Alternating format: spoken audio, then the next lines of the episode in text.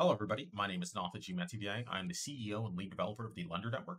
And the Lendr Network is a US registered company, and our primary product is a DeFi lending platform offering 0% interest loans on real world asset stablecoins. So, what are those? Real world asset stablecoins include stablecoins representing the US real estate market, the global gold market, and even um, an inflation proof version of the US dollar. Our products have won multiple first place prizes in hackathons run by Binance, Chainlink, and we even have first place prizes from 1inch and Truflation. And we've been security audited multiple times by companies like CertiK and SolidProof, with our bug bounty system being run by Immunefi.